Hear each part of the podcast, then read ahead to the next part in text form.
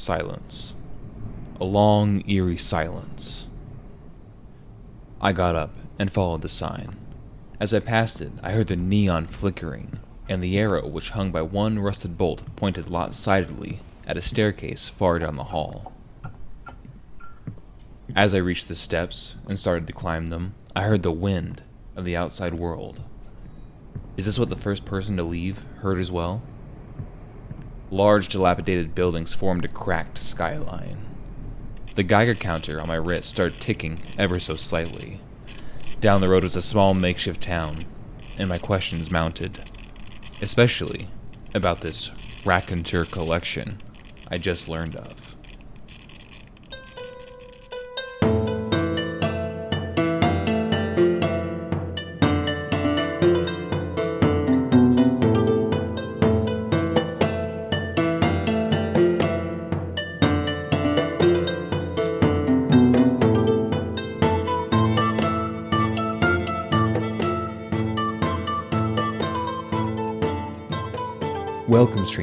This is the Raconteur Collection. Take that gas mask off. The radiation doesn't mean you can't have a drink. Have a glass of Nuka Cola, and my older brother Charlie here can set you up at the table as we spin you a tale about Fallout. Charlie, how are you doing? War. War never changes. I could not do that. I was trying to think of uh, some other way to intro. You gotta really do the but war. yeah. War never Oh changes. yeah, man. Ron Perlman. Ron Perlman. Ron Perlman, man. yeah. So I'm really excited. At the end of our last episode, which was oddly enough about anime, we started talking a little bit about Fallout. I don't know how we got I don't, into I don't it. remember either. but we started i think we were talking about like old music and how that always reminds us of fallout and you know towards the end of what an hour and 15 minutes of talking we kept like talking about fallout and i was we should make that a whole Yeah. episode because fallout's been a pretty big part of our lives and i think it's an interesting kind of look and discussion into what we like about games like both jack and i and then you know as we've gotten older how that's changed and so it kind of falls in line I think with some of our other episodes, especially the ones about like childhood memories, like the things we like. Mm-hmm.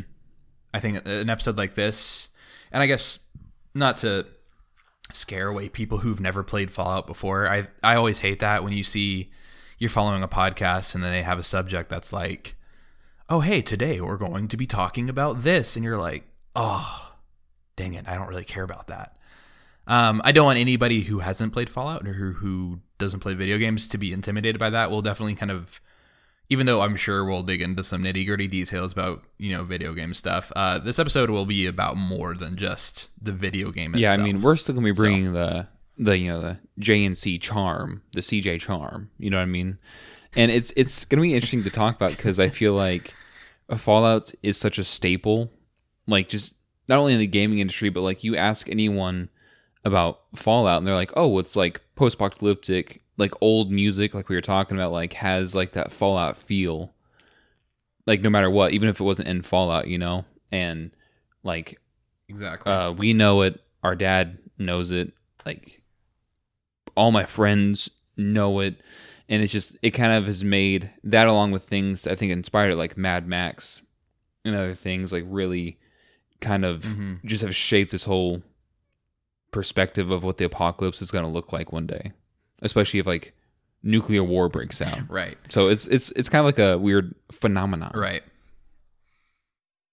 It's a phenomenon Phenomenon. that can't be stopped now. What? Someone figure out what that song is. Do you remember that? Okay, so that's a yeah, that's a weird callback to when we used to go over to our friend's house when we used to play uh, Mm-hmm. Halo, like death matches on their Xbox, and we could just turn on music, and they had a song that was They had like, like two songs. I was like, it's a phenomenon, and I can't be stopped now. And it, that's the song I just remember playing Yeah, I over and over. It was But yeah, so to jump, jump to right leap, into it, to you know, to go into to go the beyond, wasteland, uh, beyond. make sure you bring your Geiger counter.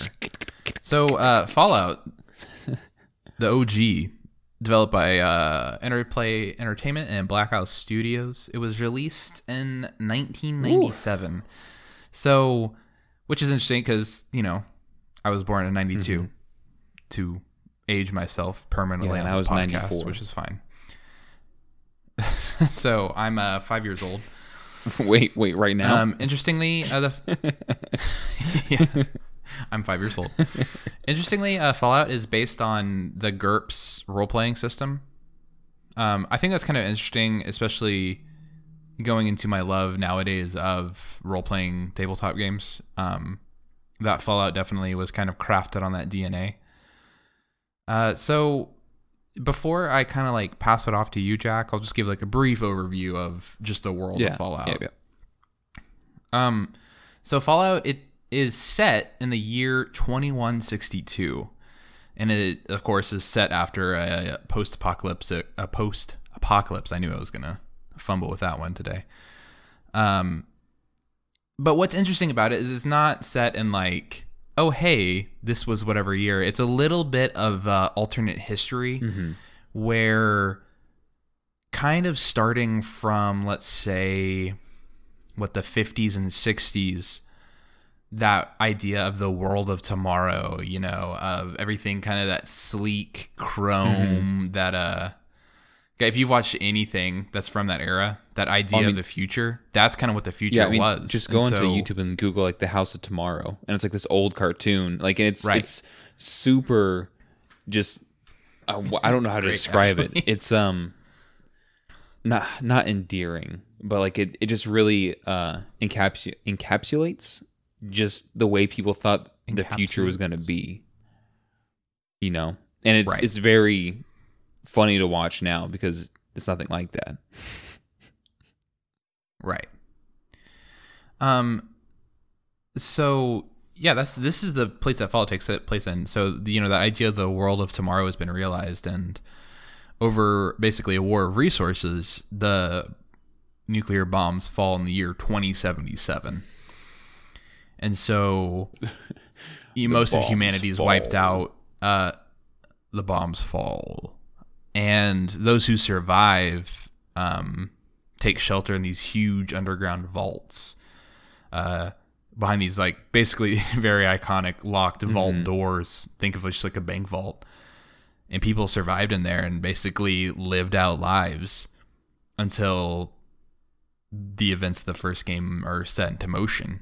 Um, but yeah, so that's kind of the world, the picture. It's this very strange mix of, of course, post-apocalypse, but having this vibe and this culture that was kind of forged in the you know the 1950s you know just post world war one kind of like that boom of like oh hey america and like we're gonna survive and this is great and you know so that is that is the world of mm-hmm. fallout jack do you want to go over just like a little bit of the story of fallout and like why we even go on this adventure So, in Fallout One, you start off as just this random guy in Fallout. Well, you know, character that you create, and it starts off with this cutscene by this, this overseer, and it's so ah, you're Good. here yeah. good and it, he just jumps right in, being like, "So basically, the vault's water chip. Um, it's not working. We don't have any extras. We never got the extras. So, um, yeah, basically, go on a suicide mission, try to find us a new one, and that's it. And based off like what you choose in the beginning, you know, like your skills and your stats, you guys have kind of a different inventory. And you know, your quest is to go out of this cave as you exit the vault and you know the first time your eyes see the light there's a little description down the box yeah your eyes adjust to it and i mean as soon as you enter in like the world map it's just you're in this green circle and it's just black all around. So right. and you, you just if you have no idea what you're doing you just start wandering. So like it's it's a really ominous kind of game when you think about it. So Yeah, no, and you know, it's important to point out, you know, for people who have grown up in the last, you know, 10, 15 years, this is not a 3D game. This is an isometric game. So you're viewing it from the top down and you're controlling, you know, you see your character you, you see your character's head and you're kind of clicking around on the map. You have a lot of different menus that have your stats. And I think what's so great about Fallout is especially just within that character creation, you don't really have control over what your character looks like. Some of that's kind of just maybe in your imagination. Mm-hmm. But you have a lot of control over the special stats, and the special stats are like, I mean, exactly what it is. So it's strength, perception, endurance, uh, charisma, intelligence, agility, and luck. So special. And you basically have a limited number of points to put into those to determine what your character's good at. And then not only that, then you have all of your skills and you can choose anything Small from guns, small big guns, guns, to melee, throwing, Outdoorsman, outdoorsman, gambling. gambling. Yeah. You know, There's just- all all kinds of things. traps. Yeah, and then not only that, but then you also have or what, what are they called? The the ones the traits. So you can choose to have a character that has a small frame, so maybe your limbs are more prone to breaking, but you have more agility or you know, fast shot where you can't aim your shots, but because of that you can shoot faster. Yeah, and I will. s- And so Fallout becomes this No, I will say that Fallout. I'm sure other games do this, but it does this weird um, action point system where, depending on your character's Yeah, agi- it's yeah, your what I was character's gonna about. agility, you have between one and ten. Ideally, for me, ten action points to spend in a given turn because the combat is turn based, and so like shooting your gun takes five, reloading takes two, opening your inventory takes four, that kind of stuff, and so it really makes you think about okay what do I want, what do I want my character to be um because if I do fast shot I can shoot twice in my turn and reload or shoot twice and move you know or whatever else. And so it's it's a really interesting game. That makes you really think about what kind of character Yeah. you're going to make. Because once you make your character you kind of have to level up your character around what I guess what build you're going for if that makes sense. Right. And you know, that's that's how the game starts is you're, you know, thrown into this world and as Jack said, so you get to the world map and you don't see your character on the world map. It's just basically these green circles that mark different cities or locations.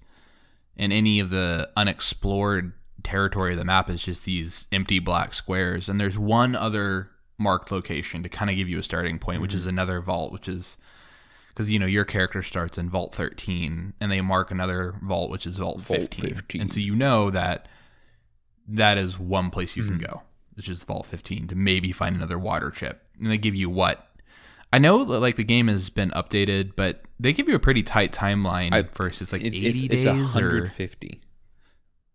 I, I believe it's 150, wow. 150 days. Which when you're so when you're like actually moving your character around, time doesn't really pass that quickly. But when you're on the world map, that's when you know your character is essentially like fast traveling, essentially. And so as you Yeah. kind of are seeing your little icon move on this map, you see the the date scrolling by faster, and it doesn't really worry you too much until like you get the alert that you only have 50 days left, and then you're like, oh shoot, how long does it Right. take to get back? Yeah. And so, you know, this is the world of Fallout. And of course, what's interesting, uh, Jack and I were talking about this before we started the, the recording this, but so Fallout, the first one, came out in 1997. Of course, I was five, and Jack, you know, was what, three or four. So we definitely weren't playing it right when it came out. But our first memories of this all trace back to our dad playing it on Oh, our computer. And and of course our dad was playing it and it was this kind of new and exciting thing that we would hang out and watch him play and you know early times when we watched the game of course fallout has like a adjustable like display of how graphic the violence Yeah. can be so like you can it's like you can sh- change it to where if you shoot a guy they just like fall over and a little bit of blood kind of pools out or you can change it to like maximum violence which is you can like shoot a guy and their like head yeah, their arm or their was flying off. you know very half their, half their half their Yeah. bodies or exploded or no blood. So you know no when we blood at all. initially play the game yeah so initially when we played the game it was like okay you can play it but you can't play it Mm-hmm. on maximum blood well, I so I just want to say, like, I just really remember dad coming home specifically, like, after, because he'd work pretty late. And so he'd get home and we're, like, all ready for bed. You know, we have, like, on, a, on the big shirts and stuff like that, like, after dinner. And we just watch him play, like, for an hour or so. And then, then you know, then we'd head to bed. And just those memories, like, really stick out. Because remember, he just, like, talking. So I'm Yeah. going over here. I'm trying to do this. And so when I'm in this town, I'm trying to talk to these guys because I don't like to shoot that many people. I like to try to talk my way through all these things, you know? And So and Right. he was always like telling us these little tidbits about the game and that sort of thing. So I mean, Yeah. it was very uh it was a very fun time. It was the the first time watching someone play a game, you know, when, when I was like six years old, and it's just I don't know. I it's just it's a really like fond memory I have. Yeah, definitely. And, you know, it's interesting because I think we have to thank, you know, dad a lot for kind of easing us into the game and teaching us how to Mhm. play it because as we were talking about earlier before again before recording um we've watched other people play the game you know in more recent times and we've replayed the game in recent times and just the language of the game and how the game gives you information uh you know we were taught that. And we had somebody there who could say hey this is how you talk to people. This is how you navigate your inventory. This is how you level up. This is what you click. Um you know this is what the world means. Like this is actually not just a decorative tile on the ground but this is actually a set of stairs that you can go down. Mm-hmm. um, stuff like that because you know it's been really interesting especially watching other you know youtubers play this game and they have a real difficulty navigating the game and not everybody does i mean everybody Yeah. learns it and of course everybody's different but it is interesting seeing that and seeing that like we didn't necessarily have that problem because a lot of what we learn, you know, we could just go and ask our dad, like, oh, hey, dad, how do you find the water chip? Oh, hey, how do you get power armor? you know, how do you get into the Brotherhood of yeah, Steel? he was basically like like our dad was our guidebook for Fallout One and Two, and it's just crazy like, how much he played that game. And to this day, all I know from Fallout is like what I've played and what I've learned from you know our dad. It's, that's pretty much it. yeah. And it is funny to watch other people play and be like, "Oh, I'm gonna give myself a two intelligence and a three agility." I'm like, "No, like this is not." I'm like, like it's one of the few games that I, I feel like I, I can watch people play and like silently judge what they're doing. right. Right. I mean, I I don't know. Fallout is such a great game because I mean, like you said, like it's you can get through that game without killing anything but the wildlife, you know. Yeah. Uh you can complete the story and you know solve all these problems by talking your way through. albeit a bit sneaky. And the game really rewards. Right. I mean, the game really rewards you for being able to, or rewards and enables you to do those Mhm. things, which is so great because, and that's something I think I really respected when I played it through God in the past couple years, is just how much there is in that game and how smart the game is because, I mean, you go out into the world you go over to Vault 15, your first location. On your way there, you pass another place, Shady Sands. Yeah. And say you do skip it. You know, say you do skip. Well, turns out you really can't get that far into Vault 15 without a rope. Well, where, where are you supposed to look for a rope for? Well, I guess I'll go back to that town I passed Mm-hmm. you know small things like that and the game really is rewards you for like talking to people and trying to figure things out and it does it in like a really great way where it's not like i don't know it is it's not like a i guess a jrpg where you're trying to find like a certain key item you're really trying to gather information and the game is i think that's where kind of the obtuse nature of the game really plays in the right way. Actually, very much like Dark Ooh. Souls, but uh, where you don't have information, and so you're talking to people and trying to figure things out and trying to you know make your way through. And it's definitely one of those games that I wish I could erase any memory I have of playing it. Just to Oh, for sure. I mean, especially like in Fallout One, like as you're passing Shady Sands, you can go into it. Like there's about four people you can talk to in there that you get like 500 experience from, 200 experience, 500 experience. You know what I mean? And like there's so many ways to like learn and like oh like you talk to this one lady, you learn you learn all the stuff. You talk to this other guy, um, where where the Raiders, where's Junktown, you know that kind of stuff. You can get Ian, but like Right. it is weirdly obtuse in a way that Mhm. it literally doesn't tell you if you're doing the right thing or the wrong thing. You do have to pay attention to like what the characters are saying to you. Right. And I do like the fact that you you don't have to like go through mountains and mountains of dialogue. There is a little bit here and there, Yeah. but most of it's just kind of like a sentence or two. Unless it's like the main Right. bad guy talking Gizmo and he's like going like I need you to take out Right. you know Killian for me and you're like, "Oh, maybe." uh." Right.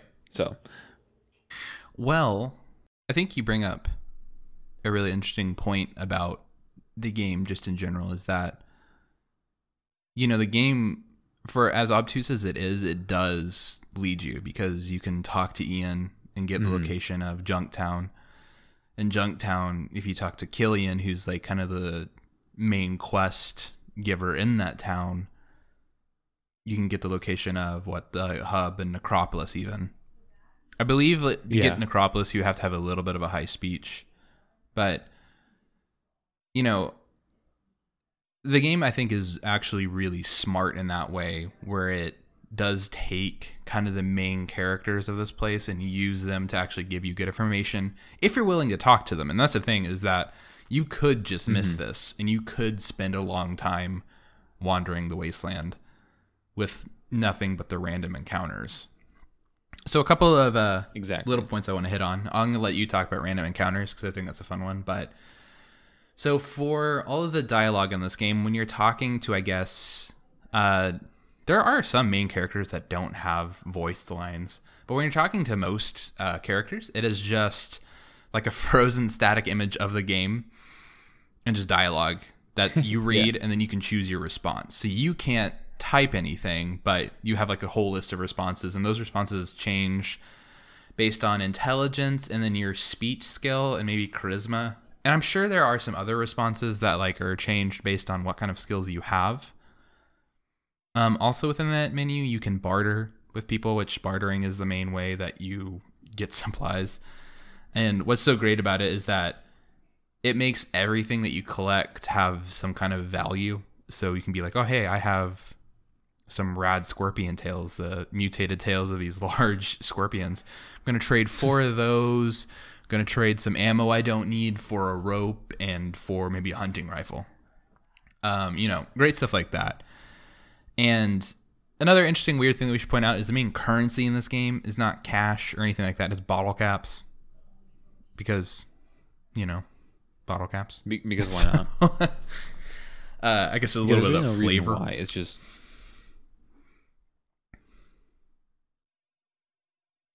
Yeah. yeah. But I mean, sorry, I thought you were going to take it. Uh, I was well, I thought you were going to take it over there. No, But yeah, do you want to talk Oh, about a little sorry. bit about uh, random encounters?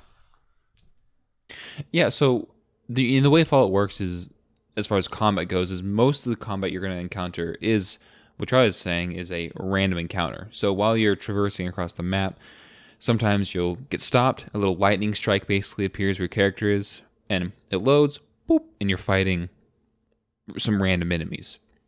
Now the enemies kind of vary from like, you know, scorpions to um, slavers to mutants to praying mantises that are like three feet tall. Just a bunch of random things depending on like your location, basically. And what I think what Fallout does kind of well is it kind of soft locks some areas with that mm-hmm. mechanic. And I'm not gonna say it leads you because I mean this is me knowing it from like playing it now. But if you go to the left of Vault 13, like you just forego Vault 15, you're gonna run into mutants more than likely. That'll kill you in like two hits. Yeah. Or one hit even. Yeah. So like it kind of was like, okay, well maybe I shouldn't go that way. Right. You know, so it kind of is like a weird soft lock in that way. But nowadays trying to be like, oh, let's try to just go that way real quick and sneak past all the mutants and Right. you know, just kind of for fun. But it and in Fallout One compared to Fallout Two, the encounters are pretty easy Yeah. in most cases. In Fallout Two, they're unforgiving. But that's one of the things I love about it. Yeah. And you know, it's I think what's so great, especially about these games, and early on, probably what really informed me and d- probably you about what I like about games is just the customizability, the customizability of what you could do. Um, like one of my favorite memories of playing Fallout is I always tend to go for a very agile character, not a lot of strength. So, and I usually use small weapons and kind of sneak around. And one of my favorite memories of this is at some point, you know, my character, this is close to the end of the game, probably, you know, right at the end. And I guess I had gotten radiated, and so it dropped my strength, and so I couldn't equip my power armor. And so, literally, the power armor is really nice because it kind of gives you any characters that have like less strength. It automatically adds what, like two points of strength. So it gives you like a good mm-hmm. strength boost to have this power armor that's really strong, like the strongest armor in the game. But of course, I got like radiation sickness, so I couldn't wear it. And so I walked the wasteland with my little laser pistol and like a pair of robes. And then I also found like a stealth boy. So I was just this invisible ghost walking around the wasteland with a laser pistol. Didn't you have the alien blaster? Yeah, the alien blaster. So like a little like really high damage laser weapon that I could just zap people with. But you know, it's great because the game lets that happen. And you know, even though it yeah, it did suck to have it happen, it still let it happen and it still made it to be like, hey, you're gonna have to deal with this now. And the game It made it for a really unique and memorable play. yeah, and the game does that with everything. I mean, like your companions can die. Uh, I mean, it's sometimes you can just I, get I, I just want to yeah. say, I just want to say straight up, like what I like about Fault One and Two is literally everybody can die.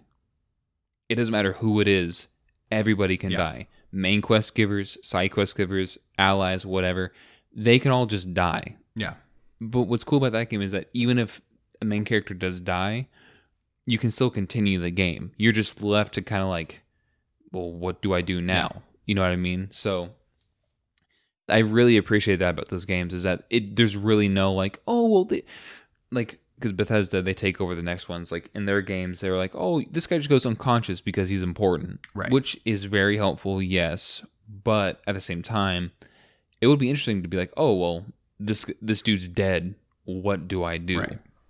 You know, there's that feeling of dread. Mhm. Be like, oh shoot. Um. yeah. There's a feeling of Well- real uh, consequence, and you know, especially playing it being younger. You know, not not trying to abuse like a quick save and quick load. Uh, there's a real feeling of you could just mess up, and that's what happens. You know, so mhm. yeah, I I can't. I couldn't praise it enough. Um, not to skip over Fallout 2, but Fallout 2, you know, was released in 1998, so just a year after the first one. And so by the time you know Yes. we're watching our dad play it, this game's already out. Um, Fallout 2, I think, is really good in a lot of ways. It of course has the infamous opening to where you start in like a tribal village, and so Mhm. unlike the first one where you start from a vault and you can have a gun from the get-go you're forced to go through this encounter where like melee and unarmed and having like hit points and being able to survive you know giant ants and little scorpions is really mm-hmm. important. And that's kind of a hard wall. Now it's funny because like i think thematically i really like that. Like i like how the game changes so much in that way to where you think hey okay i'm gonna make my character he's gonna be good at guns and then you're thrown into this temple to where you have no guns and you have maybe a you have your spear Yeah, you have like a forty percent. So real quick, I'm gonna go, the way the skills work in the Fallout Fallout One and Two is it's out of a percentage, mm-hmm. and so like if you choose small guns, like small guns base like thirty five, you choose that as one of your main skills. It ups it by like like twenty or fifteen points. So then it's like at fifty as a base, and so you kind of like these three main skills that you really level up as you gain levels. And so when you start in this Fallout 2 and you don't choose melee or unarmed, you have like a 40 and 50% in those. And so that lowers your chance to hit your attacks drastically. And so this little ants right in front of you, you punch, Yeah. miss, miss, miss. Next turn, hit, hit, he's dead. You know, it- goes like that basically. So it's really it is Fallout 2 I think is it's one of the rare cases where in every single way I it, personally I think it's better than Mhm. 1 but that's not to downplay 1 at all because it definitely set the tone yeah but Fallout 2 not only has a soundtrack from 1 but a lot more extra tracks has a lot more varying locations Yeah. a few different graphics but graphically it looks kind of the same a much more like they use a lot more of the skills. The traits kind of matter more. Yeah. Like everything matters more in Fallout 2. yeah. And so it's and you get a car in Fallout 2. That's that's another cool thing. Yeah. I mean, so yeah, that's. We'll talk about the music later because I think the music from Fallout 1 and 2 is so, so good. But oh my god. yeah, uh, you know, Fallout 2, like you said, I think is really, it's better in so many ways. Um, like we mentioned earlier, the difficulty of the random encounters is cranked up, and I feel like you hit them a lot more. Now, when I first played Fallout 2, I didn't feel like it was like that. You know, I felt like it was a lot like Fallout 1, but replaying it in every version that I can get my hands on, you like run into things all the time, and they're really hard. I gotta s- like groups Yeah. of people with guns, and even to the point where you're well equipped and you can handle one on one, you know, four on one fights. These random encounters, you run into like a group of raiders, and they all have, you know, four of them have guns, the other four have melee weapons, and they just murder you. and so it, it's really Yeah. hostile. Or it's like highwaymen and you're like, nope. and they all nope, have these nope, I don't do automatic highwaymen. Can't do it. shotguns, and you're just you're you just get torn apart. jackhammers and yeah I, I think i have no idea but like in the old ones i don't think it happened because we had an older computer. I think it had something to do with a different operating system. And so they, there was a fallout 2 restoration Which patch. that's actually how I played Fallout 2 when I played it again. which yeah which basically kind of fixed that. And then a few other small bugs that were in fallout 2 and kind of overhauled it for like newer operating Right. systems basically. But kept it essentially the same. Yeah. so super big shout out to whoever did those. I forget who made the restoration patch but i think it was just a group of fans basically. And you know, I think to kind of transition to I guess like mood and tone of these games, uh, the first Fallout is pretty dark. Um, there are, of course, I think moments in the first Fallout that are funny, and you can point to if you have a high luck skill in that game, you can come across some weird encounters, like the aforementioned alien blaster, where you literally find a crashed alien ship and you can find like a alien zapper gun that's really good. Um, but the, the Oh, so you know the first one I don't feel like is that. It, it more of its humor is a really dark humor that comes from kind of just the insanity of the world and like how weird the world is. Kind of like uh, Mad Max, especially you know, uh, Mad Max Two and that kind of like vibe of just like crazy raiders and just crazy people out here in the middle of nowhere. The second Yeah, game exactly. definitely does take that and it kind of does a lot of weirder things. Um, again, they're not all directly accessed, but Fallout 2, do, or you know, I think the Fallout series in general does have this weird blend between kind of this oppressive loneliness and this feeling that the world is dead versus kind of the opposite where it's like man everybody who is still alive is either crazy or out to kill you or want something from you. And i think that's just great. Yeah or just wants to be left alone. Yeah i mean the tone of those games and like this kind of goes into the music. The music in those games is so good and so atmospheric. I mean i almost wish that i'm sure we would get like hit with some kind of copyright if we try to like just play music from the from the games in the background of this but if you haven't had a chance just look up you know the original fallout 1 fallout 2 soundtracks. They're really Mhm. good. Just really like i don't know.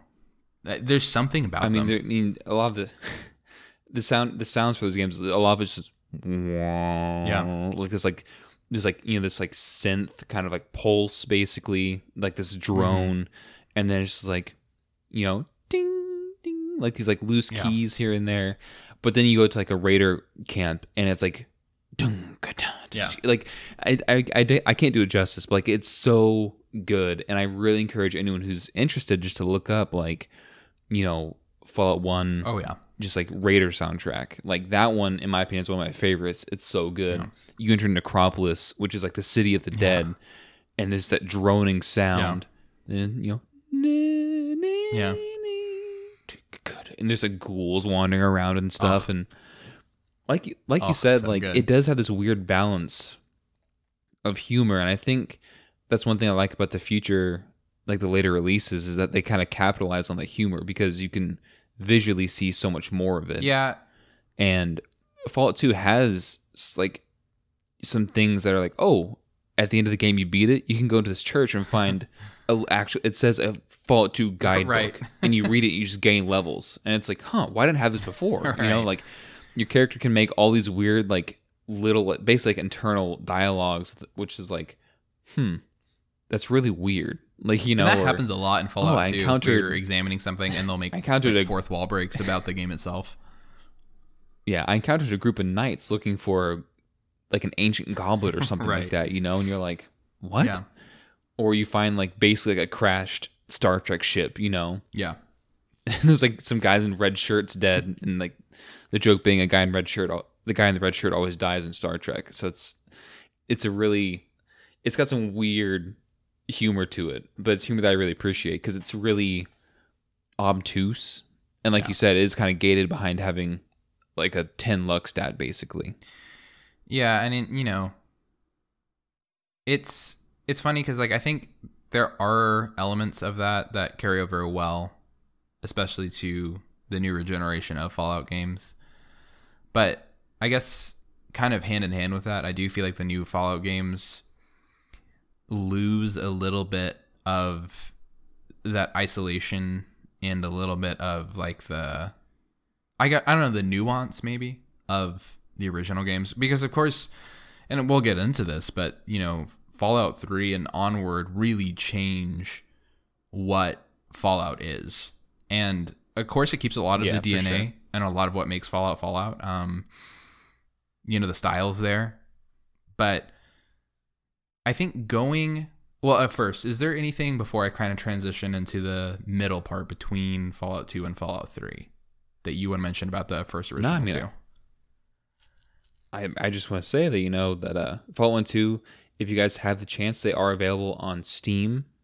Um and you know I would recommend playing through them. If you'd like to do it blind feel free but a guide might be necessary but like I said it is a very fun game to experience but it is pretty dated at this point Yeah. so Yeah, so but on to Fallout 3 yeah, well, and to take like a little bit of a side trip.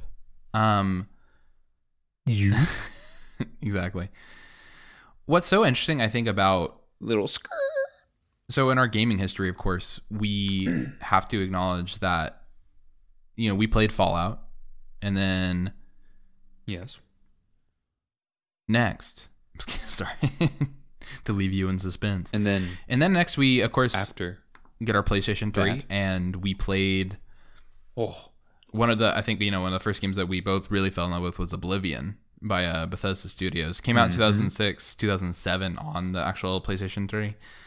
Um and you know, I think both Jack and I I think we'll save primarily like why we love Oblivion so much. But that would be its own Yeah, we could do, yeah. I'm telling you right now I mean, Oblivion is fantastic. But eventually, Bethesda ends up acquiring, you know, the rights for Fallout.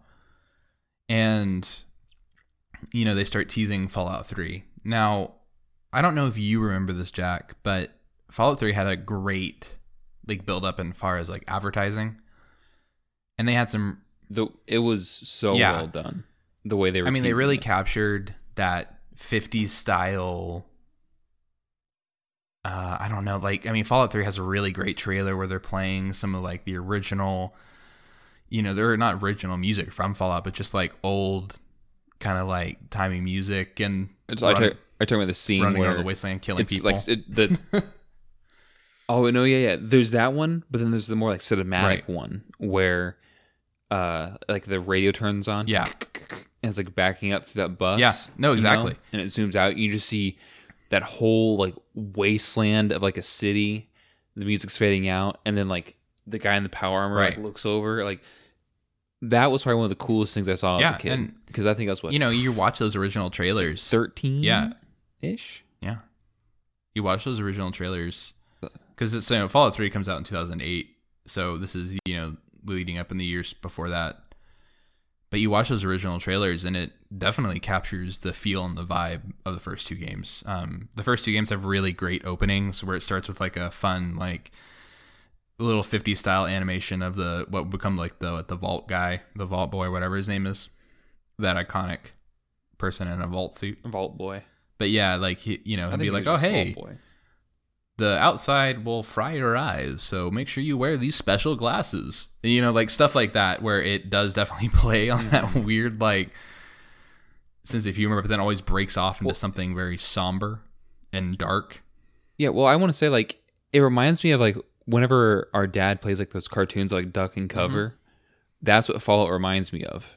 In like that weird Yeah. like oh hey, this horrible thing might happen, so but here's a way you can help prevent anything Right. bad happening to you, you know? And so like in the way of like hey, if a blast happens outside, like what our dad was taught, you duck under the desk. And in Fallout, it's like, oh, your eyes are gonna get fried out. Put on these special glasses to make sure your eyes don't get fried out when you first see the sun after exiting the vault. You know, Yeah. and it it it's so strange. It's like that weird.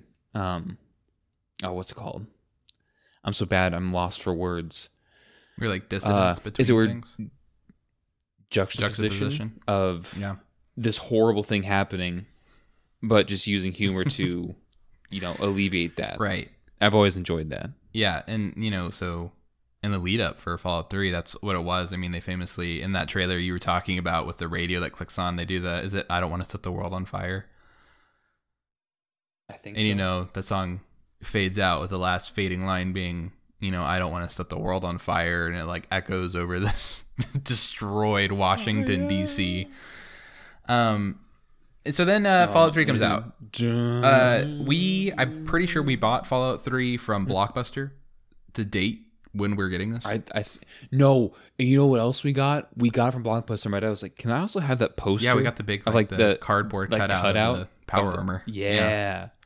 mm-hmm Um, that was really cool. and so it was interesting because going into Fallout 3, unlike the first two, Jack and I had this was our area of expertise because we had played Oblivion so much, and it's running off a very, you know, just a modified version of the engine that Oblivion runs off of. And I, I mean, it's interesting because I think people look back.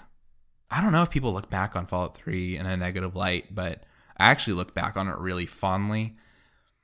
I mean, Fallout 3 has the great opening where you're born, and yeah, it's that drags on. But I mean, some highlights of when you're in the vault, you take that test. Mhm. This is the first time we've been able to see the world of Fallout rendered in 3D to where you know you're first person and you can walk around the vault. yeah, The spaces are there. It's not just you know a top down perspective.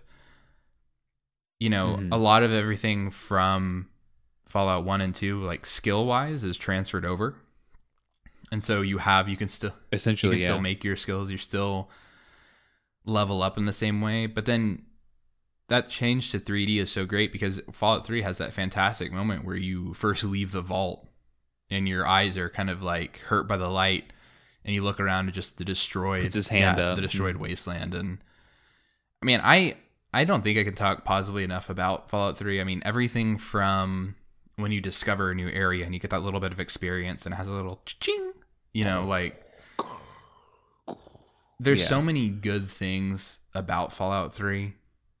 But, you know, in the transition, like you said, it does take, I guess, a more of a gamified version.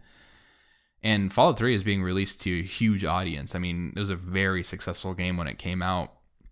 You know, especially oh off my gosh, yeah. coming off of Oblivion and coming off of like a really positive developer from Bethesda. this is like Bethesda's like you know they were riding really high at this point. Right. Like you know, Morrowind is super good, Oblivion is super good.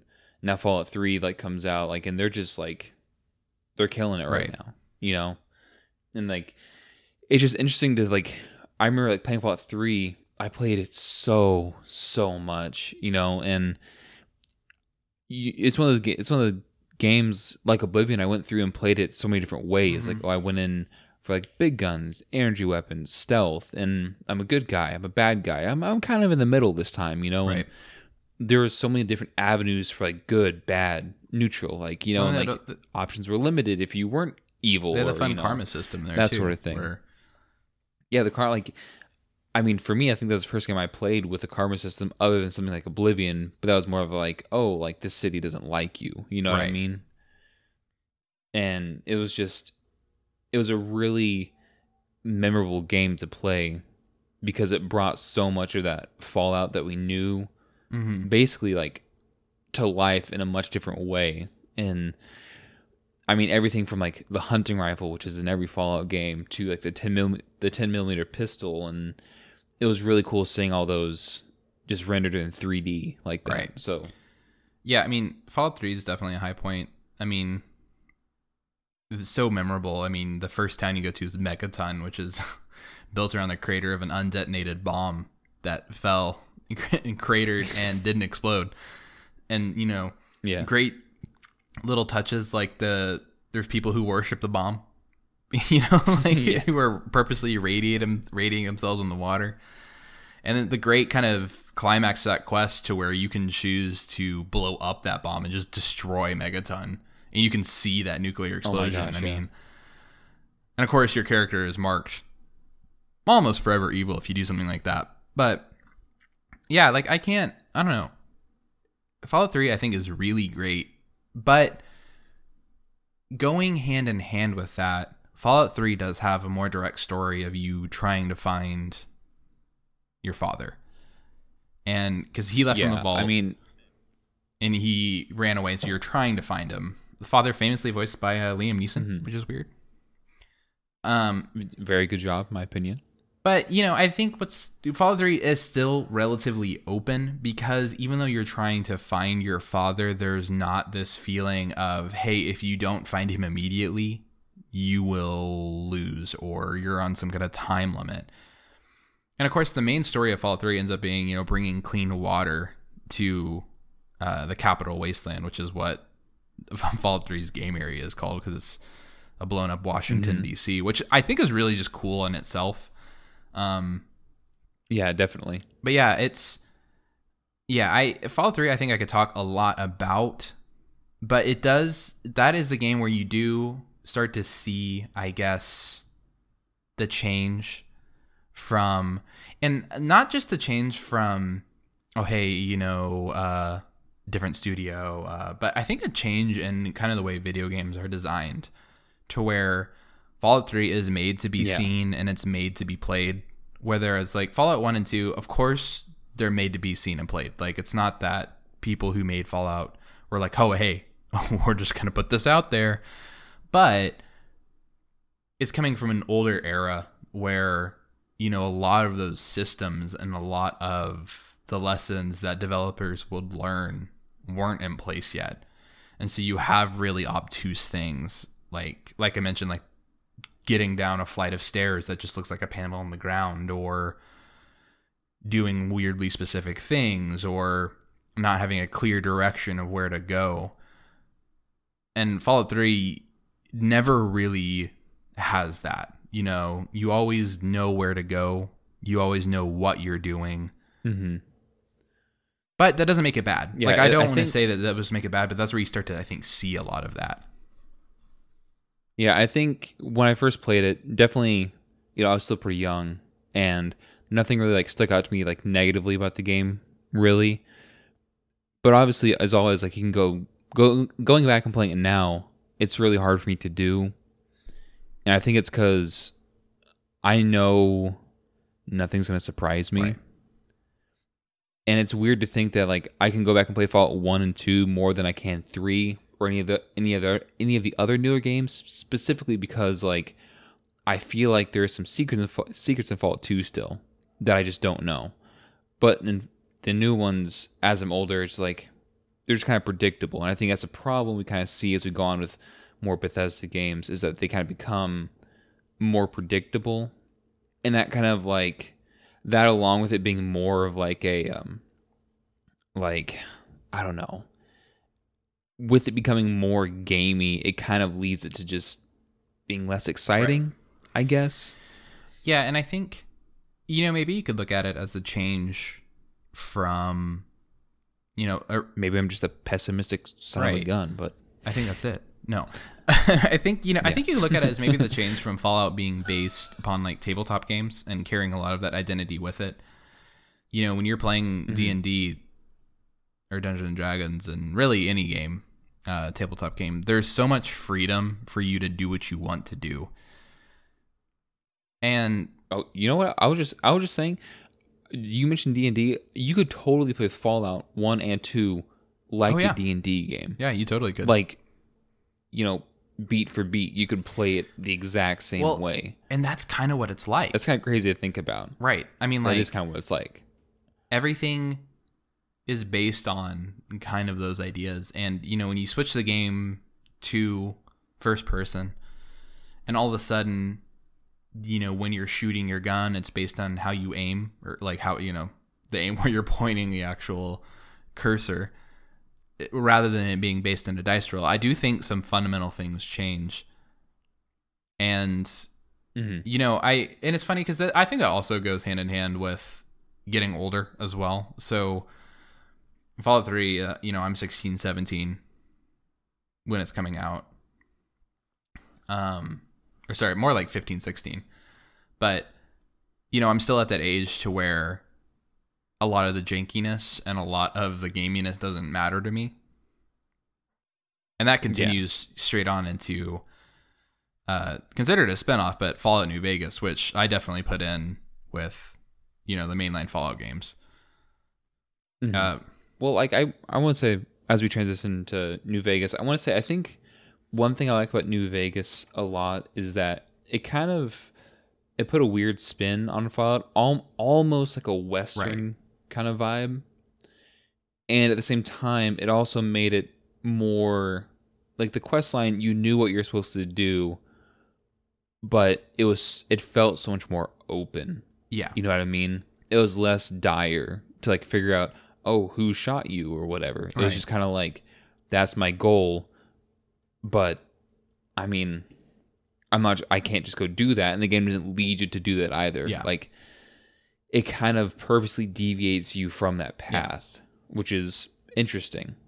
no, exactly. Like, you know, I think that is that tends to be a problem is that a lot of games will force you into a mold, and it's funny because some of the games that have you know force you into the role of you know a warrior or force you into a role and do that one thing really well. Like i guess the example would be like again not to keep bringing it up but i think it's just an apt example and the only one i can think of. But uh like a dark souls where you can choose how you're going to play versus like sekiro where they know Mhm. hey everybody is going to be this samurai shinobi type person and we can design the whole game around that.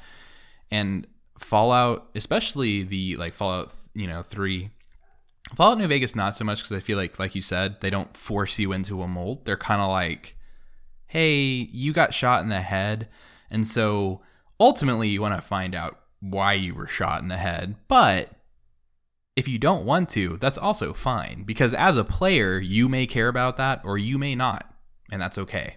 You know what I mean? Yeah. And that's not even the main point of the game. But you know, I think Fallout 3 and uh, Fallout 4, and even like we'll talk about it as well, but Skyrim, they do mold you your character in such a way that it is hard to just have fun and just play the game. Which is really interesting because you know, maybe I'll save this for later, but I've always had this idea of why don't you just have a game that runs off like Fallout 4's engine? And of course, we'll talk about Fallout 4 here in a little bit, but it runs off Fallout 4's engine Mhm. and there's a loose story, but they just give you, they say, hey, you're waking up in the wasteland. Choose where you want to wake up. Okay. Now go out and survive. And then you as a player. here's, here's a crumpled note for like a real loose right you as a thing. player have agency to get involved in or to do whatever you want to do and you know i don't understand why they don't do that other than you know maybe i take for granted the fact that players need more agency than i do like i don't need a lot of agency in fact a lot of my favorite games like kind of will set me up and then they're like all right have fun. And I'm like, okay, see ya. like, you know what I mean? Yeah, exactly. But It's sorry, go, no, no. Sorry, I feel like. I've been talking a lot, so you can definitely talk some more. so I mean, it's interesting. Like I can go back and think like, okay, I played Oblivion a lot. I played it through so many times, and I did so much in that game. Fallout Three, I played it through not as much, but a good amount of times. Fallout New Vegas, I played through it maybe twice. right. And then come Fallout 4, I played it through once. You know, in Skyrim, I played through it once because Skyrim came out after um, uh, Yeah. New Skyrim Vegas, came out and I think 2011. Where where I kind of started losing it, it was just you get the sense that once you've played about halfway into it, you've kind of seen all you're gonna see. I know it's kind of a pessimistic take, Hmm. but like that's kind of the feeling you get sometimes where you're not gonna like go into this, you know, uh, I don't know, into like this raider camp and this big elaborate story is gonna happen. You're not gonna get captured and yada yada yada. Like that's not gonna happen. You know, you're gonna go in, start a fight. You can't talk to them because they just aggro instantly. You loot a little bit and you go. Right. And I think for me, like that magic kind of started wearing off the older I got. And I kind of, nowadays, I don't have much patience for that sort of thing. Cause it's like, I want something to like be different, to make me kind of like, oh, okay, this is just kind of normal. You know, I'm an hour and it's a bit normal. And then, wait, that can happen. You know what I mean? There's not a lot of that that goes on because I think it becomes so much more formulaic. Not to say that Fallout New Vegas, like Fallout New Vegas, is really good, but like you've played Fallout Three, you've played Fallout New Vegas. It's just kind of like a reskinned, different story. Is essentially what it is. Yeah. And while like I do think story wise it is better than Fallout Three, um, it's just you know it's kind of just the same thing. So it becomes I don't know Fallout Fallout like that idea of the later games kind of becomes less of like you know you're this dude who has a quest. You have no idea how to do that quest. So figure out how to do it and becomes more of okay point a point b point a point b point a point b point a point Right. b and c if you want to be good or bad okay you know like it follows a very almost like a r- rhythmic pattern Right. of just back and forth back and forth back and forth Yeah. And, you know, it's interesting because we, of course, have brought up Skyrim a couple times. I think just like we brought up um, Oblivion, we have to bring up Skyrim because Skyrim comes out in 2011. And for me, and, you know, it sounds like for you, Jack, like that was the first time I was looking forward to that game so much. Like I really was. Like I love Oblivion.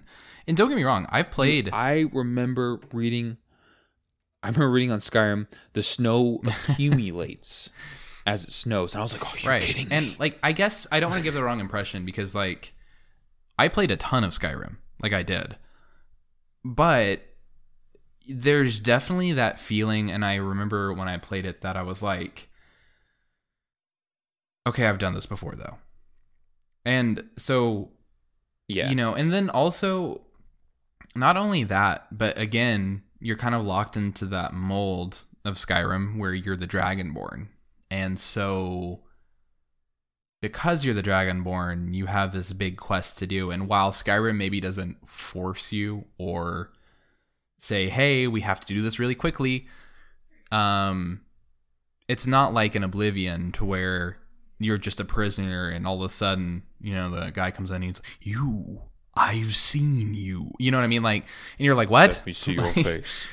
uh it's not like that. And then you know me? fallout 3 of course you're looking to find your dad but then again there's still you as a player can choose to care or not care about that and that's kind of represented.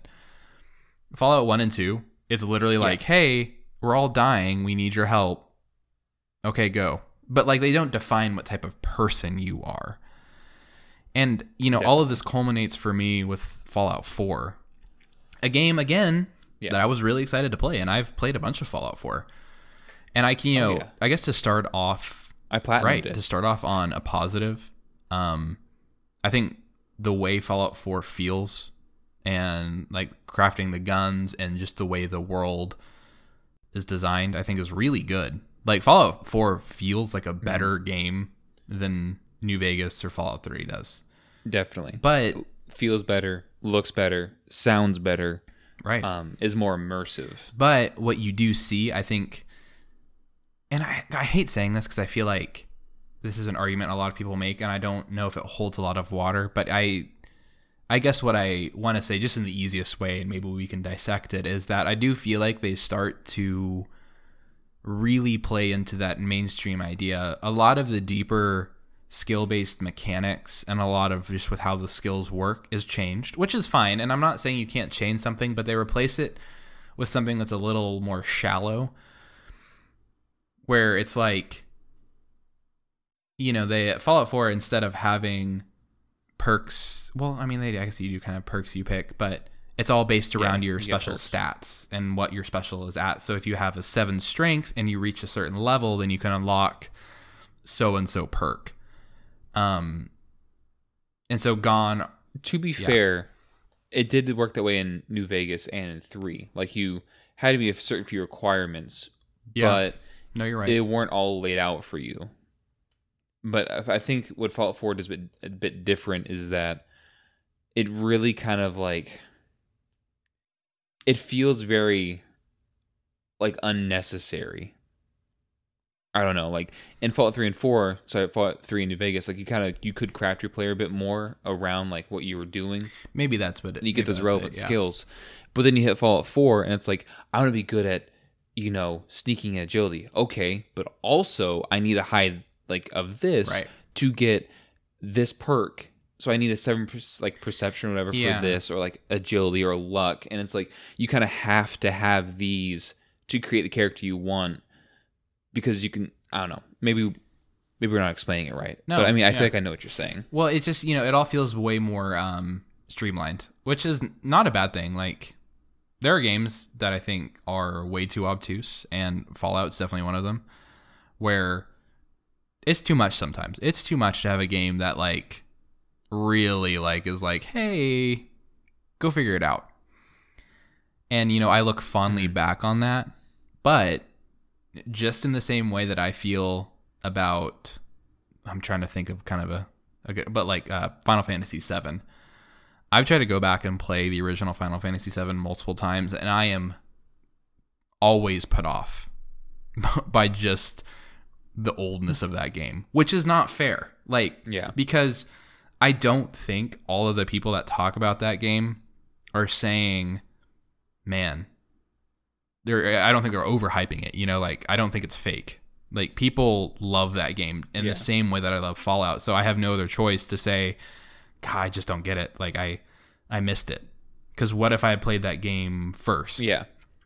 And I feel like that, and maybe you'll agree with me or maybe not, but I feel like that is kind of the issue that like Fallout 4 has is that I didn't play it first. I played Fallout 3, I played Fallout 2, I played Skyrim, I played Oblivion.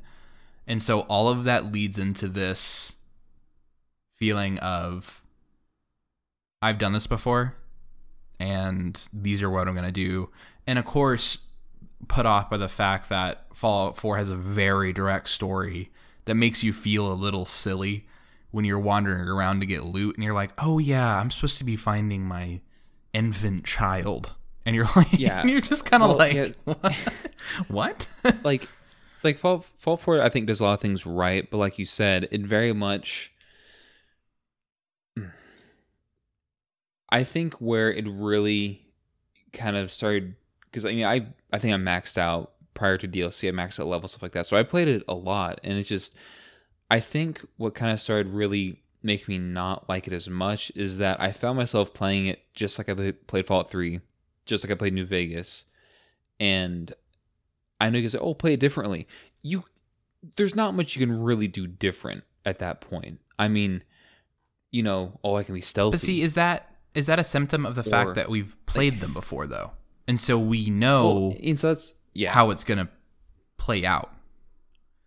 and so I guess what yeah, where it comes for me is it's much like where in my case, like I love Far Cry Primal. That's my favorite Far Right. Cry game.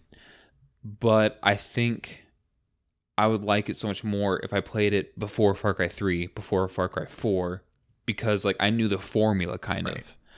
And I think we did just kind of hit that that wall where we knew the formula from the old games and we also we knew it was Bethesda. So like they weren't going to change it that much. And the changes they did do I think weren't enough for uh, like to keep us as interested as we'd like to be. Cuz I definitely I want to like Fallout 4 so much, but it's like, oh, I'm going to be an evil Yeah. guy this time. I'm going to be evil. I can't. Go away, you stupid robot. I mean, I can't tell you that that's as evil as you can I get. can't tell you how game. many times I've you know, like started you can't be Skyrim and Fallout 4 and been like, man, I'm so excited to go and wander the world and uncover some stuff and crawl through some dungeons. But then the game just gets in the way. And I am like, okay, I can't do Well, it. And I I I want to say like we have been talking pretty negatively for like what 20 minutes or so, maybe a bit more about Fallout, but I think it's just cuz like we've kind of seen to put it really dramatically, we've seen this like this in a sense when you're younger like this I'm not perfect It's not the word I want to say, but this perfect game, you know, kind of just become very run of the mill is what it feels like. Where I feel like they had some a lot of magic and Fallout 3 captured that, but as they went on, they just kind of relied on it so much and didn't bring anything really new to the table without sacrificing what made Fallout Fallout. Because you could put like Fallout 4 does not really feel like a Fallout game. It feels so kind of far out from it. It just it's Fallout because it has the Brotherhood, because it has mutants. The style. That's literally it. Like, you know, and it's set in a, an apocalyptic world. And I don't know. It makes me just kind of wish that there's something like you said. It was very much like, hey, here's this giant world. Um, you're like basically spawned in a random location. Good luck. You know, have at it and it kind of went back to you kind of have to talk to some people. It wasn't just, oh shoot, because even in Fallout One, you can go talk to the main raiders at the base camp. You know, when mm-hmm. you first go in there, and you can talk your way either to join them or convince them to basically do something else, or like, I kind of wish there's just more ways to play the game because it doesn't feel like there are a lot of ways to play the game that are rewarding. Yeah, so I think that what you just said, what there's not enough ways to play the game that's rewarding. I think that's where you hit the nail on the head because Fallout 1 and 2, they do give you a lot of ways to play that are rewarding. And that's why I think the beginning of Fallout 2 is so divisive because it restricts you, whereas the first one does not. And so in Fallout 2, Mhm. you're immediately, they're like, well, if you didn't do this, now you can make it through. So, like me, the recent time I played Fallout 2, I just ran past everything. And yeah, it was a chore. Like, you know, I'm just running, you know, in combat over and over and ending my turn, running, ending my turn, running. But uh yeah, so what I think ends up happening is that in Fallout 3, Fallout New Vegas, Fallout 4, Skyrim Oblivion, we can limp those in, is that over time they you have this big shallow pool of things you can do and things that they can say, "Hey, you can be stealthy. Hey, you can snipe. Hey, you can use big weapons." But ultimately, there tends to be like a best option, and that's the option you go through. And it's now I mm-hmm. think most games have that. Like Fallout 1 has that, but I think what sticks out to me is that like in Fallout 1, I would always go for the more agile, fast characters. And you would always go for, you know, the character that could carry a lot. I remember you would go and do the raider camp early and you would collect all their armor and Yeah. you'd have all this stuff to trade at the then hub. You go down to the hub and you sell. Yeah, and you can buy all the stuff. Now, That's, that's, you know, that's my plan. and buddy. Fallout 4, to be fair, you can have, you know, characters that can take advantage of the VAT system and get like build up critical hits. You can have characters who teleport around with like, you know, melee and can do a lot of damage. But I think the problem is is that it ends up being just different ways to kill people. And I guess you could say the same thing for Fallout 1, but I think the difference is is that you start to see through those mechanics. So like in Fallout 1, like I'm making my fast agile character to have more action points to be able to do this, to be able to do that. And they're giving me all those options. And, you know, I think the other games end up letting you do different things, but they're kind of held back by the fact that they still want you to do the same quest. They still want you to overall you interact with the game in a different way, but you don't really play the game in a different way. So my character that's going to be using Yeah. you know, my special modded out gun is going to still be taking hits, is going to still be, you know, chomping down stimpaks. Just as a melee character, he's going to be doing the exact same thing. And that's, I think that's mm-hmm. kind of the difference is that like you hit this weird wall where I think it's a combination of, yeah, we're getting older. And so we see through those mechanics. And, you know, Fallout does have a special place in our memory. And so I think we give it a little bit of a pass. But, you know, I do think about a lot, like you said, what if there was just a game that said, that gave you all of those mechanics, the same mechanics in Fallout 4, and kind of put you somewhere and said, hey, you know, make this place your own, like, you know, this is your wasteland, rather than it being them trying to incorporate This is our wasteland. you know all these different stories and all these different things. Because that's the thing is that, like it's not that i don't like having quests. It's not like i don't like having them but what ends up happening is that they just all boil down kind of the same way. And i guess as i've gotten older you know it's funny because in saying all this i'm like well i can kind of say the same thing about fallout 1 like ultimately it's the same thing like you know what I mean? So Yeah. maybe it's just that I'm wanting something different as I've gotten older. Because I guess what are what are the games that we do feel like are good now? Like if we could say, hey, this game is as good as Fallout. It's different, but it's as good. What would we say? I, I right off, off the top of my head, I mean, I like don't Dark Souls. know. I, I would put Dark Souls there. But Dark Souls is just a different Mm. game. Like, so what do those two have in common? That I I think I think what's happened is that our perception of like Fallout has not like what we imagine Fallout to grow into is not what Mhm. they've done. And I think it's just from the perception we had when we were kids, you know, and that like cemented in our Mhm. brains. Like Fallout's supposed to be this game where it's like you have an ambiguous like or like overarching quest that you need to complete at some point. But in doing that, like you can do all these side quests, like but they're completely optional. You can talk, you don't have to talk at all. You can do whatever you want, and you can play the game, you know, basically however you want. When like especially in Fallout 4, okay, I have the combat rifle, put the 308s in there, it's the best gun in the game. You know, like everyone's used that. Everyone uses that from like level 30 on. Like it just it's the best thing. So why not use it? You know what I mean?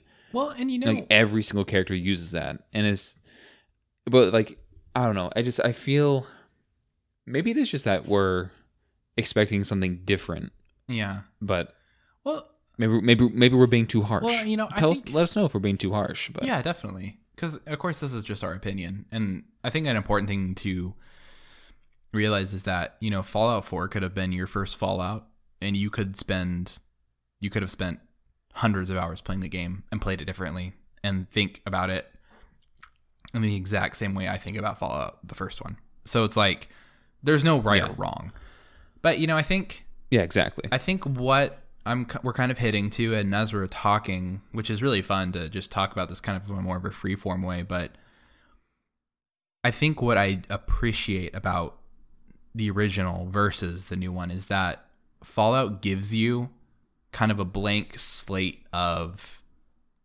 different tools to use. And so you then choose how you're going to use those tools. And what I think ends up happening in Fallout 4 is that you are limited to playing it, you know, in real time. There's no, it's not turn based. So you're just interacting with the game in a different way. But it's funny because it's like, Mhm. you know, I, I haven't played them, but like Wasteland is supposed to be like the Fallout. I mean, Wasteland originally, Fallout spawned from Wasteland originally. And what, Wasteland 3? Or is it 3 just came out recently? And it's supposed to be like a spiritual successor Ah, to like those don't know. original Fallout style games. But it's Might, might have to give you know, I think then. it's just with the way the mechanics became less engaging to me as they went on, and especially for that kind of Bethesda, like a Bethesda style of game. And so, I think ultimately that's kind of what I center and fall back on is that you know Oblivion was new and great, Fallout Three not as new but still really great, and then it's just those that style of game that I got tired of. It's not Fallout that I got Mm-hmm. tired of. Because it's funny, it makes me think of, you know, the Elder Scrolls I'm- 6 in a different light. Because I'm like, is it really going to be that different? Like, like that's the only thing that'll make me want to really play it.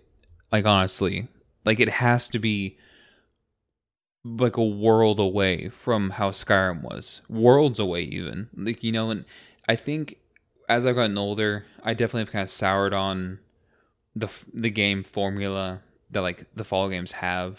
I mean, to the point to where we didn't play Fallout 76, you know? Like, No, I have really. no desire I mean, like, to. and I've I've always wanted a multiplayer Fallout, but I looked at it, I was like, this is basically Fallout 4 but multiplayer, and that's not what I want.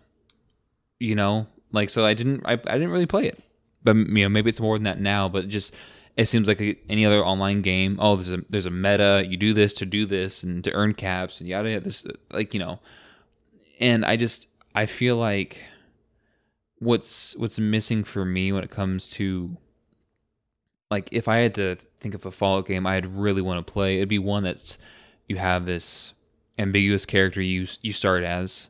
You don't even customize in the beginning. You just wake up and your first objective is basically find out where you are, what's going on, and you know who knows you could wander this way and you encounter a group of raiders and you talk to them and they either you know take you as a slave or you just try to prove yourself to join them or maybe you encounter a place like shady sands you know a nice peaceful place or maybe you encounter a place like the hub or Right. like you know just kind of this really open world game that allows you to really kind of define what you want to do and doesn't limit you to just like like hey here's this quest line follow this beat for beat if you don't follow this beat for beat well like there's not much going on like if you don't follow these games like the main storyline not a lot's going on Right. really i mean maybe that maybe it's uh, an ignorant thing for me to say but i feel like if you don't play the story of fallout 4 especially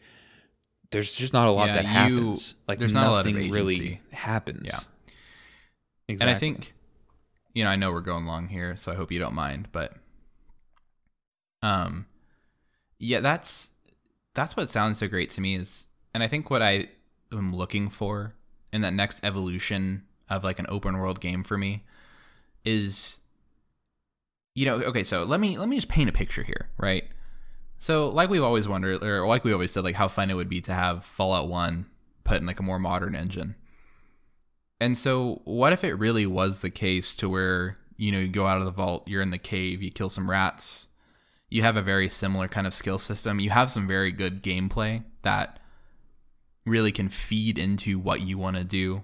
Um, I just gameplay that, like, really lends itself to either way. And just, as God, have I gotten older, man, I really appreciate good gameplay. Like, gameplay, if a game is fun Oh, to yeah. play, there are very few games that aren't fun to play that I do I will still play.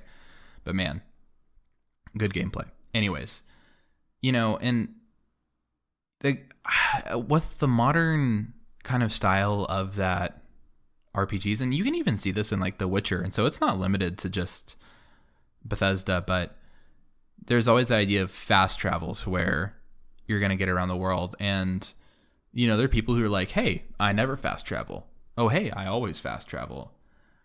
But I don't understand why there can't be a different style to where, hey, what if you enter a basically and of course, I'm not a game developer, so I can't say like how possible this is or just, but I mean, you wander out of that cave and it's just this flat wasteland, and you get a little notification that says, Hey, you're entering the Uncharted wasteland.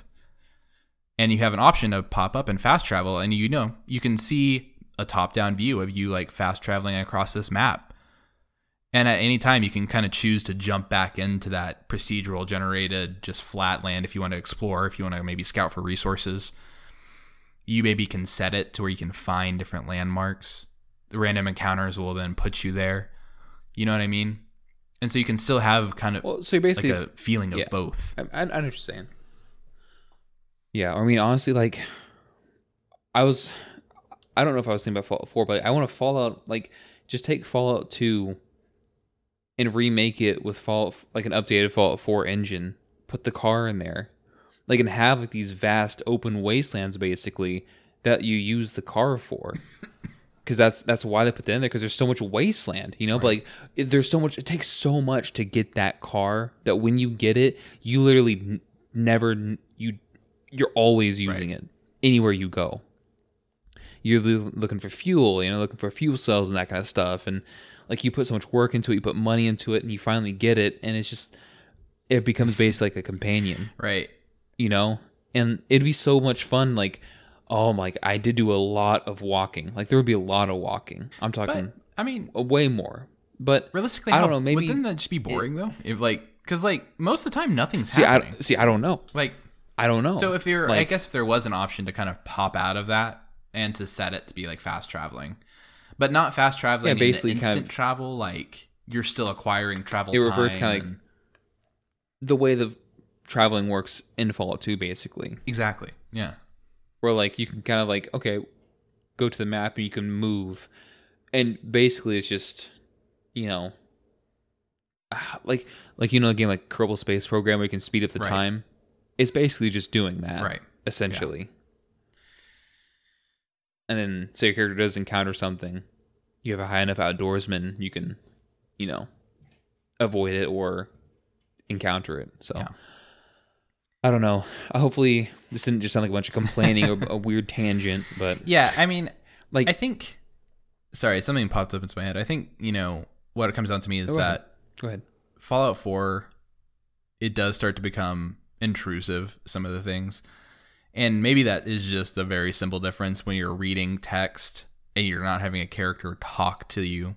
Cuz like I read way faster than I listen to people. So like I'm always skipping text in those games when they're like, "Well, thousands of years ago the Imperium or oh hey, you're new to town. My name's Preston Garvey." And you're like, "Oh my god, okay." Like but like if that was if I was just reading that, it would be fine. You but the fact that it's all voiced, the fact that it's all there in your face all the time, it it just becomes intrusive. So I feel like I kind of sound just like an old man complaining about the game the way games used to be.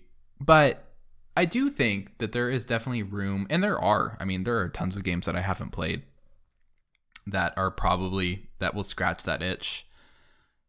But, you know, that's I guess that's kind of what I Yeah, I mean, hon- say really. Yeah, I mean, like, if you if you guys have any recommendations or you know thoughts about this, like, I'd love to hear more just feedback, just on what you guys think. You know, like, it could just be that we've gotten older and we have this idea in our heads of what it should be, and it doesn't meet that requirement, and just basically we've gotten disappointed, and at this point we're like not excited, or you know, who knows what it could be. It's um, I think it's definitely it's something that varies from person to person because like the people that put like I'm like hundreds if not thousands of hours into Skyrim and I'm like I how? How? Well, but see, I guess you know? But like I think it it might just be like a generational thing cuz like I put hundreds of hours into Oblivion without a second thought you know what I mean? And I will say though, to give like so I mean yeah, well, to give like Skyrim and Fallout 4 credit, and I know I'm lumping them together oftentimes, but I feel like they kind of suffer from some of the same things. To give those games credit, there are moments, the high points in there for me, where you are exploring through a city or exploring through the wilderness, and it's just you and the game. And like, I think a high point is especially getting into the more like populated ruins of Fallout 4 before you get to Diamond City. And you know, you hear like the mm-hmm. gunshots going off, and there's all these different places to go into, and it feels very threatening and overwhelming. And there's like so much stuff to find and look at. Like for me, that's like a Fallout game. Like that feeling of like, Yeah. man. And there's like different traps. Like there's raiders that have like mini nuke launchers, and there's just like, and then you get to Diamond City, and there's Piper out there, and she's like, "Well, let me in." Blah blah blah. Oh hey, you can help me, and you're like, "Okay, it's gone." like, you know what I mean? Yeah, And I well, I feel like, say, like, that's where it's like the game yeah. shoots itself in the foot because it's like the same thing happens in Skyrim where it's like, oh man, I'm like wandering, I'm exploring, I'm finding these cool things, I'm killing these enemies. But ultimately, You know, drag nothing's dragging this guy. yeah. I have a message for you here. I'm a courier. But, like- and you're like, why are you But it's like here? ultimately though, like those moments to where the game, I guess, kind of lets go, those are few and far between because the game does not encourage you to play like that. The game doesn't encourage you to be that careful or to really take in the sights and sounds because those are not where the rewards are. And it's like as much stuff and as much experience as you may get by yourself, it tends to be more valuable and more worth your time to do the quests, to get the experience, to progress. And so, even though Yeah. you do have, in my opinion, the really high moments of doing what you want to do, there is that feeling that, like, you're like, well, I could explore this building that I'm not supposed to explore, or I could go do the quest, which is going to give me more experience. I'm going to level up and do this. You know what I mean? So there's that. I think that dynamic is, I think, what I have the problem with is because the first two Fallout games don't feel like that. They feel very much like they always are letting you kind of operate and grow in the way you want to grow. And yes, like Mhm. you know, you do have the quests that give you big chunks of XP, but ultimately you're you're kind of I don't know. See, I, I every time I do that, I'm like, well, but Fallout One is kind of like that. Like, Well, so the thing is, like in Fallout 4, I think where I have to give it major props is the potential for its atmosphere and sound design is oh my so gosh, good. yeah, Like when you're going into the when you're getting close to Diamond City and you hear like the shots going off and you get the thing on your Pip-Boy it's like a radio frequency, you know, for the hel Mhm. like helping the Brotherhood. That is super cool. I love that. right, Or like you go and like you enter in that big like you know like uh like shopping like store or whatever. mm-hmm. You go in, ghoul gets up like you know from the ground or like falls from the ceiling. Like the way they did the Oh, the ghouls, ghouls in that game, so I think is one of the best things. the ghouls are so good in Fallout Four, and like those okay, moments, like you go in there, it's like like atmosphere in that game when it's perfect is so so good, and like Oh yeah, like visually and auditorially, like the game excels a lot. So I, I gotta give it props there. But like you said, like it can like, yeah, I could explore this and kill this whole thing of raiders, but at the end of the day, it's it's not worth my time. right. You know, like it is it is fun to do that, but there's no real point to do it because you're not gonna find a better gun. You're not gonna find better armor. Well, and Like you're just you're just not. to do a little bit of like theory crafting. So if you just have Fallout 4 as it is, right? And like for example, if you were to take away like the main quest, and so your character keep in mind it's the exact same game, your character just wakes up from cryo sleep in the vault. A, I think that's just a stronger opening to where literally the start of the game is you make your character and then it's waking up and everybody's dead because that's just intriguing and then so you can be like well i want to find out what happened here or you can just be like all right well i'm gonna leave you know uh, you take that away Yeah. you take away preston garvey and the whole thing with sanctuary and i think you know you're left with like and you're forced to kind of just go out into the world and find something to me that sounds great like i mean because yeah like talking about the high points like the glowing sea like i remember Oh, I never so really cool. use power armor because I I'm weird and I don't like wasting the cores. But you know, I got my power armor. I equipped it. You know, you have your screen, that visor on, and you're Can we say going. Through, that's another highlight? Of Fall- the power armor is another highlight of Yeah. Fallout 4. Is the power armor is so freaking cool? yeah, I mean, game. it's really that was yeah, was cool. and you know, so I I do wonder if the game you you took away some of that. I don't know. I some of the well, you no, you basically filler, take away maybe? like the main storyline. Yeah. you basically just take away the main storyline and like you figure out, oh, I can support these guys. What what is their cause? Oh, okay, like you just kind of figure it out on your Right. own through like talking to people, interacting.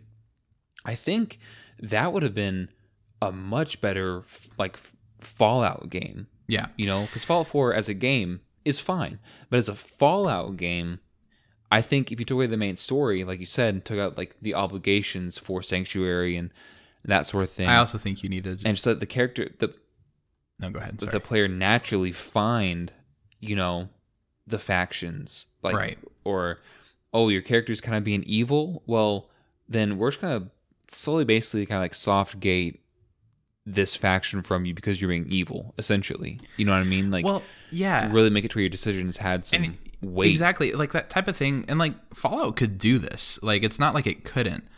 And I think the thing is, is they need to be, as developers, less scared of consequence. Because imagine if you know you're playing Fallout like we've described, so you've taken away the main quest, and I would also take away the voice protagonist. I don't think it was the wrong decision to do that, but I think they didn't go far enough. Like they didn't pull the Witcher route where they didn't make them enough of a character to actually want to play. They're like hmm. too blank slate to where it's weird that sometimes that you know what I mean. So, you know, take away your voice protagonist. I think everybody else can talk. That's fine. Cause like I was thinking, there are so many moments. There's a moment in Fallout 4 where you like run across two of the same people, and one of them's like, "No, he's a synth. He's copying me. He's trying to take over my life." And you're like, "What?" They're like, "No, kill him. He's the fake." yeah. And you're like, "It's like that's so good." There definitely some good moments in that, like where but you're just like, like even you enter Diamond City and that same thing's happening. Know, like, like, well, but that wouldn't that be so cool if that's how you learn? right, I mean, about everything. Imagine going into Diamond City and say at some point, you know, you helped a group of raiders because hey, if you help a group of raiders, you get some good stuff.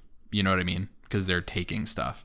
yeah, And if the game didn't say, "Oh man, you're being evil," you know what I mean? They just say, "Hey, you did that," and then you get up to Diamond City, and the guards go, "Hey, where did you acquire all of that stuff?" You know, "Hey, we've heard words that there's mm-hmm. a new active band of raiders, and you fit the description." You'd be like, "Oh no, like what have I done?"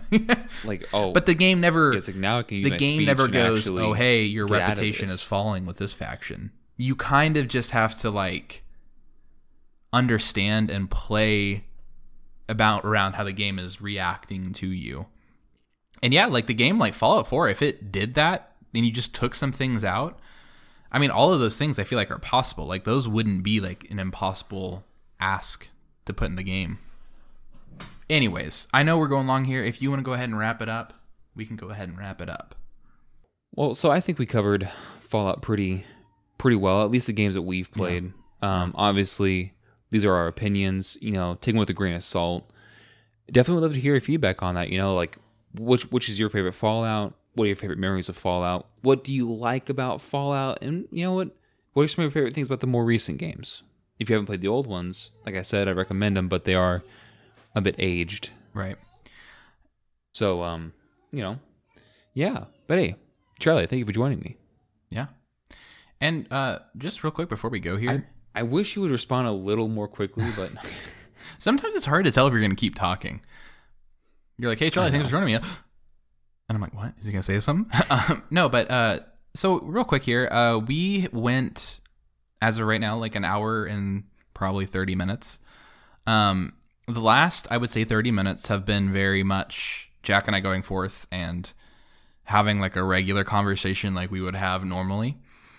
Um, tell us what you thought about that. If that's something that you liked, or if that is something that you would like to see maybe relegated to its own type of content. Um, where Jack and I are kind of just like bouncing ideas back and forth, um, or if that was even enjoyable, or if you like kind of the more tailored, yeah. of course, always Jack and Charlie's style, but that more tailored kind of uh, back and forth that our podcasts have been known for. Tried out a little something new here. So as always, let us know what you think. But that's that's all I have, Jack. Yeah, for sure. I mean, you know, like I said, we can either well, I'm just gonna reiterate what Charlie said. We can either do this more free form or have a more, you know, bullet point kind of thing. I I don't mind either way. But yeah, if you want to see it as, a, as like a different piece of content, let us know. As always, our music was provided by the wonderful Tyler Cunningham. I'm gonna say it differently every time, but it's Cunningham. Cunningham. Cunningham. you can reach us at raconteurcollection at gmail.com. We also have an Instagram, Facebook, which we don't really use. We need to use. We also have a Twitter, though, at a Raconteur Collection. I mean, Charlie, any closing thoughts? Or are you good? No. I have been Charlie. All right. And hopefully I always will be Charlie. was, I hope you're Charlie. Thank you, everybody, so much for Who have been talking to? So much. All right. Yeah. Thank you. And I'm Jack. I'm Charlie. Yep, yep, yep. We'll talk, yeah. We'll talk to you soon, guys. Goodbye.